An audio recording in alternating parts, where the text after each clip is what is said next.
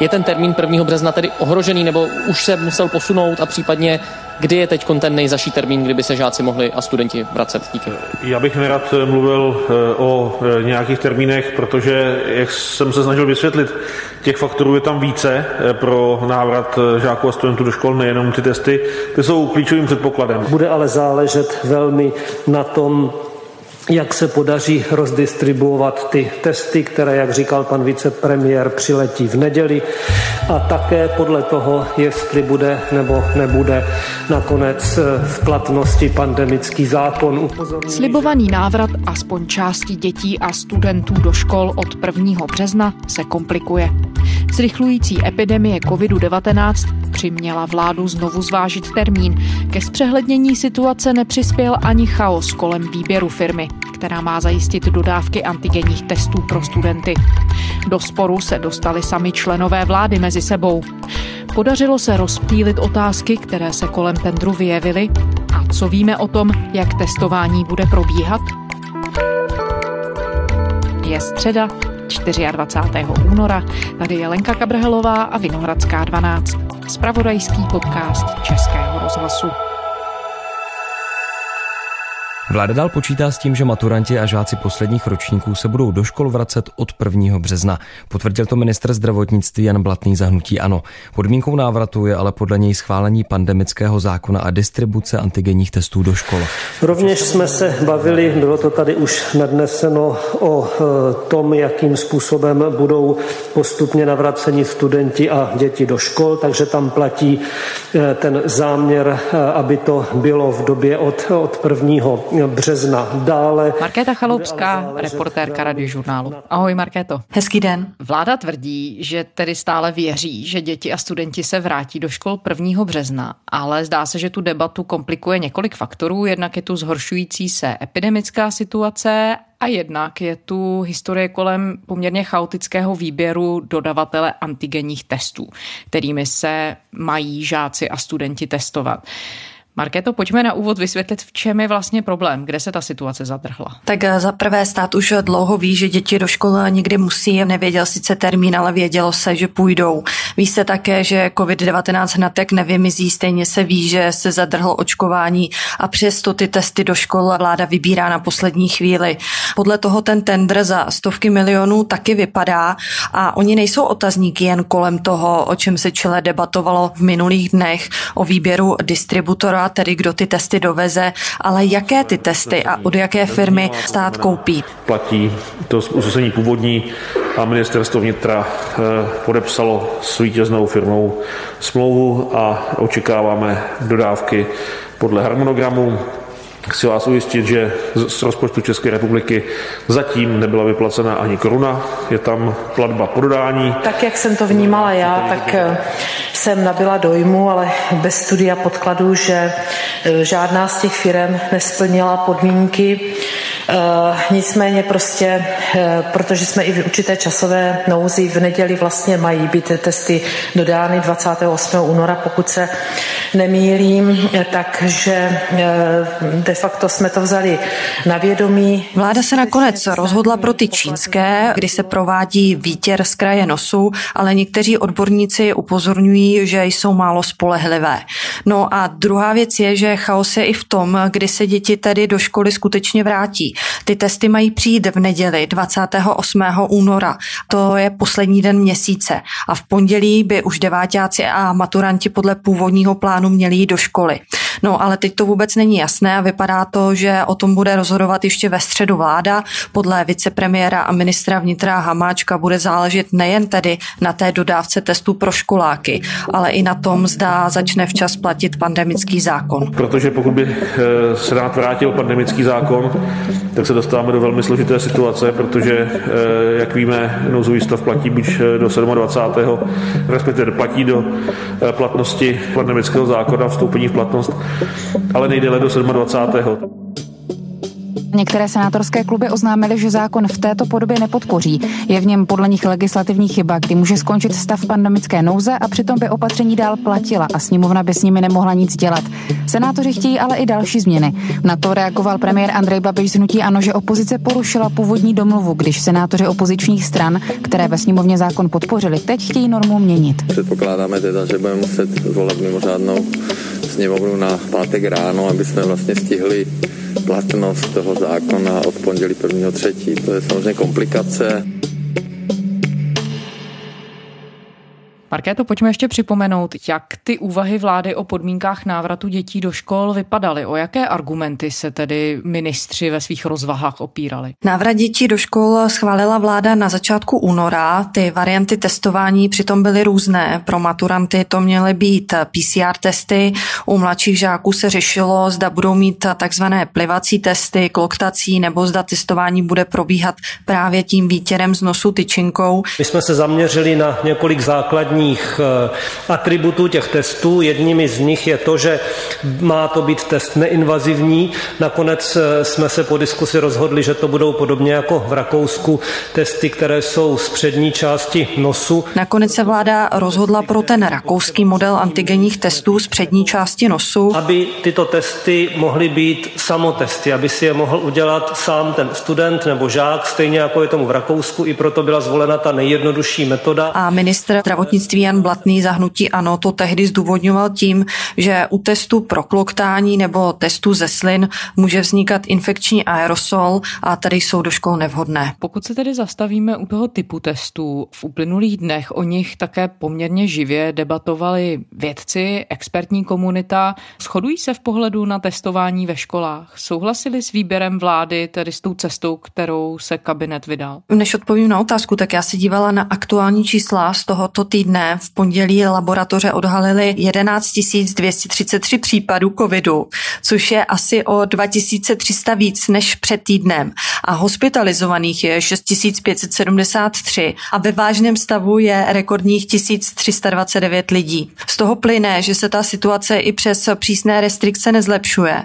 A třeba vedoucí pracovník epidemiologické skupiny Ministerstva zdravotnictví Roman Chlíbek se nechal o víkendu slyšet, že školy by měly otevřít až po zpomalení nárůstu, protože otevírat školy je něco, co by se podle něj mohlo jako bumerang vrátit. On sám se spoléhá na to, že jakmile začnou lidé nosit respirátory, tak se po 14 dnech ta nákaza zpomalí. Také se debatuje o samotné účinnosti těch čínských testů. Podle studie Barcelonské univerzity ve Španělsku, která porovnávala hned několik těch antigenních testů, tak vyšlo najevo, že tyto čínské mají senzitivitu jen 45%. Ta senzitivita se musí, a o tom mluvila už laboratorní skupina v minulém roce, dokud jsem tam byl, tak eh, tam je potřeba, aby se senzitivita pohybovala nad 90%. A podle neurobiologa Omara Šerého z Ústavu biochemie Masarykovy univerzity je potřeba, aby se ta senzitivita pohybovala nad 90%. A pokud se na 90% pohybovat nebude, tak říká, že projde testy spousta pozitivních lidí. Není to uh, nějaká rýmička, není to uh, něco, co lze uh, léčit, na to máme léky. Čili i z toho důvodu ta senzitivita testu musí být vyšší než 90%, protože nemůžeme potom někomu vykládat, že, že je negativní, když je ve skutečnosti pozitivní. Omar Sherry vidí možnost v testech, kdyby si děti odebrali sliny z jazyka, třeba na tyčinku, dají ji do láhve a odnese se to do laboratoře. Ale sám říká, že na takový typ testů by se vláda musela včas připravit a trvalo by to minimálně dva měsíce. Příprava logistická takového testování by zabrala tak dva měsíce prostě tak, jak dneska pozoruju, jak se všechno provádí a jak se všechno plánuje, nebo spíš neplánuje, tak mám obavu, že logisticky toto u nás prostě nebude možné. Markéto, ty jsi zmínila, že podobnou strategii jako česká vláda už předtím vybralo Rakousko. Vy jste dokonce kontaktovali rakouské představitele. Jakým směrem se tedy oni tam vydali, jak postupovali? Podobně jako česká vláda i v té samotné formě těch objednávek, testů a tak dále. Kolega Matěj Skalický se o tom bavil s českou velvyslankyní v Rakousku Ivanou Červenkovou a ta řekla, že Rakušané s čínskými testy jsou ve směs spokojeni a také je vybírali nakupovali tedy přes prostředníky a ta cena, za kterou je chce nakupovat Česku, tak odpovídá té ceně rakouské. Faktem ale je, že minimálně z počátku toho testování v Rakousku pozitivních testů vyšlo až podezřele málo. Pouhé žádná celá 2%, což bylo podle odborníků v podstatě na hranici chybovosti těch testů. Ono to může být důsledek dvou věcí. Jednak tedy nižší spolehlivosti antigenních testů, protože je všeobecně známo, že antigen zachytí hlavně ty jedince, kteří už mají příznaky a jednak tím, že si je žáci udělali třeba špatně. No tak jsme tedy v situaci, kdy České ministerstvo vnitra vybralo typ testů, které vyrábí čínská firma, konkrétně je to firma Lepu Medical. Jako dodavatele testů vybralo firmu Tardigrad International Consulting. Nicméně přes víkend přinesla česká média, hlavně to byl seznam zprávy, informace o tom, že ta firma nesplnila podmínky soutěže Víme, jaká byla kritéria, jaké podmínky ministerstvo stanovilo? Vlastně jedinými kritérii byla cena a schopnost dodat to požadované množství. Server Seznam zprávy ale upozornil, že ministerstvo vnitra pod vedením Jana Hamáčka z ČSSD požadovalo dodávku minimálně 914 tisíc kusů testovacích sad a to nejpozději do 25. února. No a první dodávka od společnosti Tardigrad má ale dorazit až 28. února a to v počtu jen 800 tisíc. Tento rozpor ministr vnitra Hamáček obhajoval tím, že žádná z firem nebyla schopná splnit takto šibeniční termín, tedy dodání do toho 25. února, tak komise složená z ministerstva vnitra, školství a zdravotnictví hledala dál firmu, která je schopná splnit nejbližší termín. A to byla právě ta společnost Tardigrad. Premiér Andrej Babiš žádá ministra vnitra Jana Hamáčka z ČSSD, aby vysvětlil, proč odborná komise vybrala společnost společnost Tardigrad International Consulting. Hamáček v české televizi uvedl, že firma už se státem spolupracovala. Mě by zajímalo, proč má být to výběrové řízení zrušeno, když eh, jsme postupovali předle, přesně podle usnesení vlády, ten úkol, který nám byl dán, jsme splnili. Vy sám tedy o sobě to výběrové řízení nezrušíte? Tak ani nemohu, protože eh, to je úkol, který by mi byl dán vládou. Firmu Tardigrad International Consulting vedla od jejího založení v říjnu 2016 Monika Jírovcová. Firma se od počátku zaměřuje na přepravu tepelně citlivého zboží. U této firmy Tardigrad je ale kontroverzní minimálně právě to její založení. Ono je to poměrně složité, ale pokusím se to zjednodušit. Z té zakladatelské listiny plyne, že společnost byla založena v roce 2016 ve skotském Edinburgu. Sídlila na virtuální adrese a když jsme se koukali do mapy, tak dnes je na té adrese registrováno přes 150 firm, takže to vypadá jako virtuální sídlo. Tuto skotskou matku vlastnili další dvě společnosti z Dominikánské republiky, které zastupovaly dvě právničky. A tyto dvě právničky se objevují v materiálech Bellingcat, které ukazují, kudy bohatí lidé z postsovětských republik perou své peníze. Fere je ale jistě říct, že zmíněné osoby, tedy ty dvě právničky, založily stovky společností s neznámými vlastníky a nemusí to vlastně znamenat to, že by tam chtěl prát někdo špinavé peníze. My jsme žádné informace k této firmě znepokojící nedostali. Já jenom upozorňuji, že pokud se podíváte do obchodního rejstříku, a to už to může udělat každý, tak zjistíte, že ta firma, o které se hovoříme od roku 2019, je v českém vlastnictví, tam žádní Britové nepůsobí. A pokud vím, tak ta firma dodává eh, a spolupracuje s celou řadou státních institucí. K aktuálnímu stavu v červenci 2019 tu firmu vlastní už jen Monika Jírovcová, je stoprocentně česká a musíme uvést na pravou míru, že ona není žádný bílý kůň. Předtím pracovala třeba jako manažerka v CET21, předtím zase ve firmě Pramakon. Naše uh, hlavní práce je přeprava a logistika pro teplotně a časově kritické materiály. E, třeba jeden z našich klientů, kterému jsme dovezli materiál, je státní zdravotní ústav. Ona sama říká, že firma není žádný nováček, že dodává třeba do státního zdravotního ústavu. A nemohla bych podepsat přeci smlouvu s ministerstvem vnitra, pokud bych se tím nebyla jistá. S tou smlouvou souvisí taky penalizace. Takže to není, že jsme tady si vymysleli, že dovezeme eh, něco do České republiky a nemáme to podloženo. Faktem ale je, a to je také problematické, že společnost Tardigrad nezveřejňuje účetní závěrky, takže není jasné, jaké má obraty. O tu zakázku se Markéto ucházelo i dalších osm firem. Víme, s jakou nabídkou přišli? Server Seznam zprávy uvedl, že jiný uchazeč, firma Chironax Dis, by testy dodala o několik desítek milionů levněji, jenže ono to není tak černobílé, jak by se na první pohled mohlo zdát. Firma Chironax má totiž dost problematickou minulost. Byla totiž ještě před měsícem ovládaná lidmi, kteří jsou spojeni s lobbystou Tomášem Horáčkem. Jen připomenu, že ten je stíhaný právě kvůli manipulaci zdravotnických zakázek. Horáček on sám popírá, že by firmu aktuálně vlastnil, nicméně faktem je, že ještě v lednu ve firmě Chironax způsobila advokátka Kateřina Ryslová. A ta podle serveru aktuálně CZ pracuje v pražské právní advokátní kanceláři Teringl a partneři, která Horáčka zastupuje. A taky byla v minulosti obviněna spolu s Horáčkem a jeho sestrou Barborou kvůli maření vazby. To stíhání bylo ale nakonec zastaveno. Nicméně to propojení s Tomášem Horáčkem je tam jasné. A podařilo se Markéto zjistit, s jakou nabídkou firma Chironax přišla? Chironax v konečném součtu nabízela cenu o 40 milionů levnější. Ale faktem prostě je, že její nedávná minulost je spojená právě s tím obviněným podnikatelem Horáčkem a já si neumím představit, jak by to vláda vysvětlovala.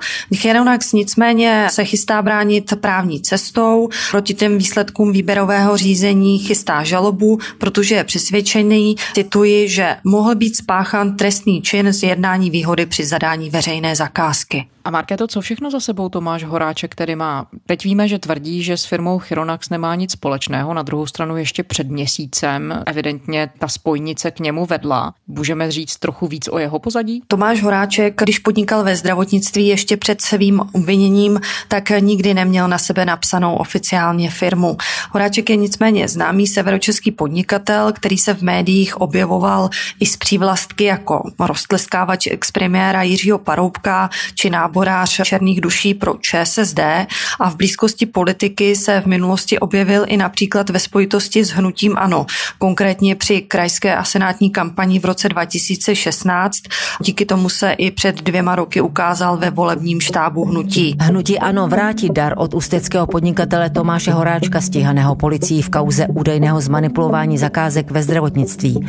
Serveru i rozhlas.cz to v SMS zprávě napsal premiér a šéf hnutí ANO Andrej Babiš. Podle něj se teď bude zjišťovat, jak se Horáček do hnutí dostal. Potom ho policie obvinila z manipulace zdravotních zakázek. Nemocnice a instituce, které uzavřely tendry s některou z firm napojených na podnikatele Tomáše Horáčka, budou muset vypsat nová výběrová řízení. Se dvěma firmami uzavřela smlouvy třeba Všeobecná fakultní nemocnice v Praze. Kvůli kauze ministr zdravotnictví Adam Vojtěch zahnutí ano odvolal ředitele. On usiluje o status spolupracujícího obviněného a ten mu může potom nakonec přischnout jenom soud, takže se uvidí, jaký trest nakonec podnikatel Horáček dostane. Aby těch komplikací nebo zákrut nebylo málo, tak ministr vnitra Jan Hamáček z ČSSD uvedl, že na tu výběrovou komisi, která měla zvolit dodavatele těch testů, byl vyvíjen nátlak. A dokonce, že jeden ze členů té komise podal na policii trestní oznámení, tvrdil ministr.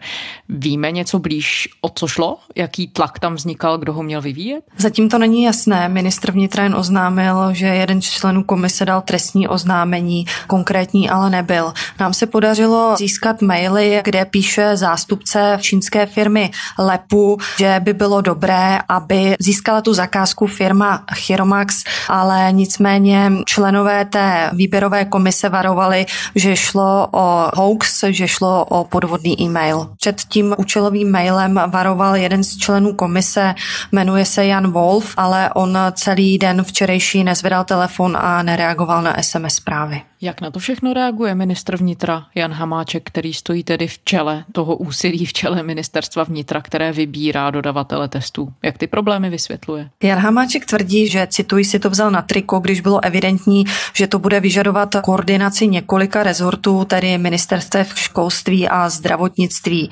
Že to tyhle ministerstva nechtěli dělat, takže to prý byl logický krok pro ústřední krizový štáb, který Hamáček vede. A že oslovil přesně ty firmy, které jim ministerstvo zdravotnictví řeklo, že mají oslovit. Hamáček se ale také odvolával na informace od Bezpečnostní informační služby a Úřadu pro zahraniční styky a informace tvrdil, že se vyjádřili k firmám, které z jejich pohledu představovaly riziko, tedy i firma Chironax. Tohle ale není tak úplně pravda. Třeba BIS oslovil Hamáčkův rezort minulý čtvrtek odpoledne a tajná služba mu dala jen obecnou informaci, protože prý na větší analýzu by potřebovala daleko více času. Součástí toho chaosu, Markéto, který se rozpředl okolo této celé historie, byla i skutečnost, že celou transakci o víkendu spochybnil premiér Andrej Babiš, předseda hnutí ANO. Co navrhoval? A proč tedy teď ustoupil? Protože vláda rozhodla, že na tom výběru už nic měnit nebude. Premiér Babiš nejdřív navrhoval o víkendu ten tender zrušit. Já myslím, že neproběhl tak, jak by měl. Je to můj názor. A pokud to skutečně vyhrála firma, která nemá žádnou historii, tak to je samozřejmě špatně. Takže je potřeba, aby to ministerstvo vnitra vysvětlilo. Vítěznou firmu označil za podivnou a řekl, že firma Chironax nabízela testy levněji. Na otázku seznam zprávy, že firma je tedy spojena s podnikatelem Horáčkem, pak řekl, že v tom problém ale nevidí. Premiér také potom navrhoval koupit si testy přímo z Číny a vynechat distributora. No a pak přišel další zvrat během jednání vlády, kdy premiér tweetoval, že si přečetl, že biolog Emanuel Žďárský údajně vyvinul rychlé a levné PCR testy a že s ním má ministr zdravotnictví se okamžitě setkat. Emanuel Žďárský je biolog, který by rád prosadil vlastní PCR metodu na testování, které bude mít v gesti stát. Mají vysokou citlivost, a oni zachytí e, toho potenciálně infekčního ještě tři dny předtím, než začne být infekční. Potom je cena je srovnatelná, to znamená, že nejsou dražší než antigenní testy. Minulý rok ale s tím neuspěl, protože podle vlády neměl potřebná razítka. Takže nám ještě nejvíc eh, ty lízátkový, odběrový formáty a na ně to teda máme připravený. Žďarského si média všimla už v roce 2016, kdy kandidoval do Senátu na Pardubicku. Deník aktuálně CZ tehdy napsal, že lidem nabízel za hlasy peníze a testy DNA. Celé to pondělní jednání vlády probíhalo ve v celku napjaté atmosféře, ale nakonec se ten tender na testy do škol nezrušil. Markéto, ty si na to poukazovala už v samotném úvodu a i mnozí experti na to poukazovali, že bylo přece jasné, že školáci a studenti se dřív nebo později budou muset vrátit do školy, přestože tu stále bude pandemie. Vysvětlila vláda, proč výběr testů dodavatelů nezačala organizovat dřív? Já jsem žádné takové vysvětlení nezaznamenala. Abychom si to jenom schrnuli, první dávka do Česka měla dorazit letecky 28. února, tedy pouhý den před plánovaným návratem části žáků do škol. Vláda rozhodla o návratu dětí na začátku února a ještě v půlce února nebylo nic objednaného, což tehdy řekl v otázkách Václava Moravce sám ministr školství Plaga. A podle toho tedy teď tak vypadá i ten tender. Přihlásili se do ní neprůhledné firmy, jedna s vazbou na lobbystu, druhá založená v daňovém ráji a jsou celkově i pochybnosti o tom, jestli ty čínské testy, které vláda vybrala, jsou ty správné. A víme, jaký je tedy pro tuto chvíli vlastně výsledek, za jakých podmínek děti do škol půjdou a jakými testy se tedy budou testovat? Platí to, co je vybráno? To právě taky nevíme. Jednat o tom má vláda ve středu. Faktem ale je, že na pozadí té debaty o testech se rozhořela i politická bitva a to o to, kdo si připíše zisk za to, že se děti vrátí do škol. Vicepremiér Hamáček si to vzal, jak řekl on sám, na triko a zřejmě doufal, že mu to připíše politické body, že mu bude moc potom říkat, že díky němu se dostali děti včas do škol. Premiér ale zase obratně využil té situace, že se do tendru přihlásili ne zcela transparentní firmy a má případně na koho svést, že děti i přes plán, že mají jít do školy 1. března, tak se to zřejmě nestihne a do školy nepůjdou. Markéta Chaloupská, reportérka radiožurnálu. Markéto, děkujeme. Hezký den. A to je ze středeční Vinohradské 12 vše. Naše epizody najdete kdykoliv na serveru iRozhlas.cz. Můžete se k ním vrátit i ve všech podcastových aplikacích a v audio aplikaci Můj rozhlas. Psát nám můžete na adresu vinohradská12 zavináč rozhlas.cz. To byla Lenka Kabrhelová. Těšíme se zítra.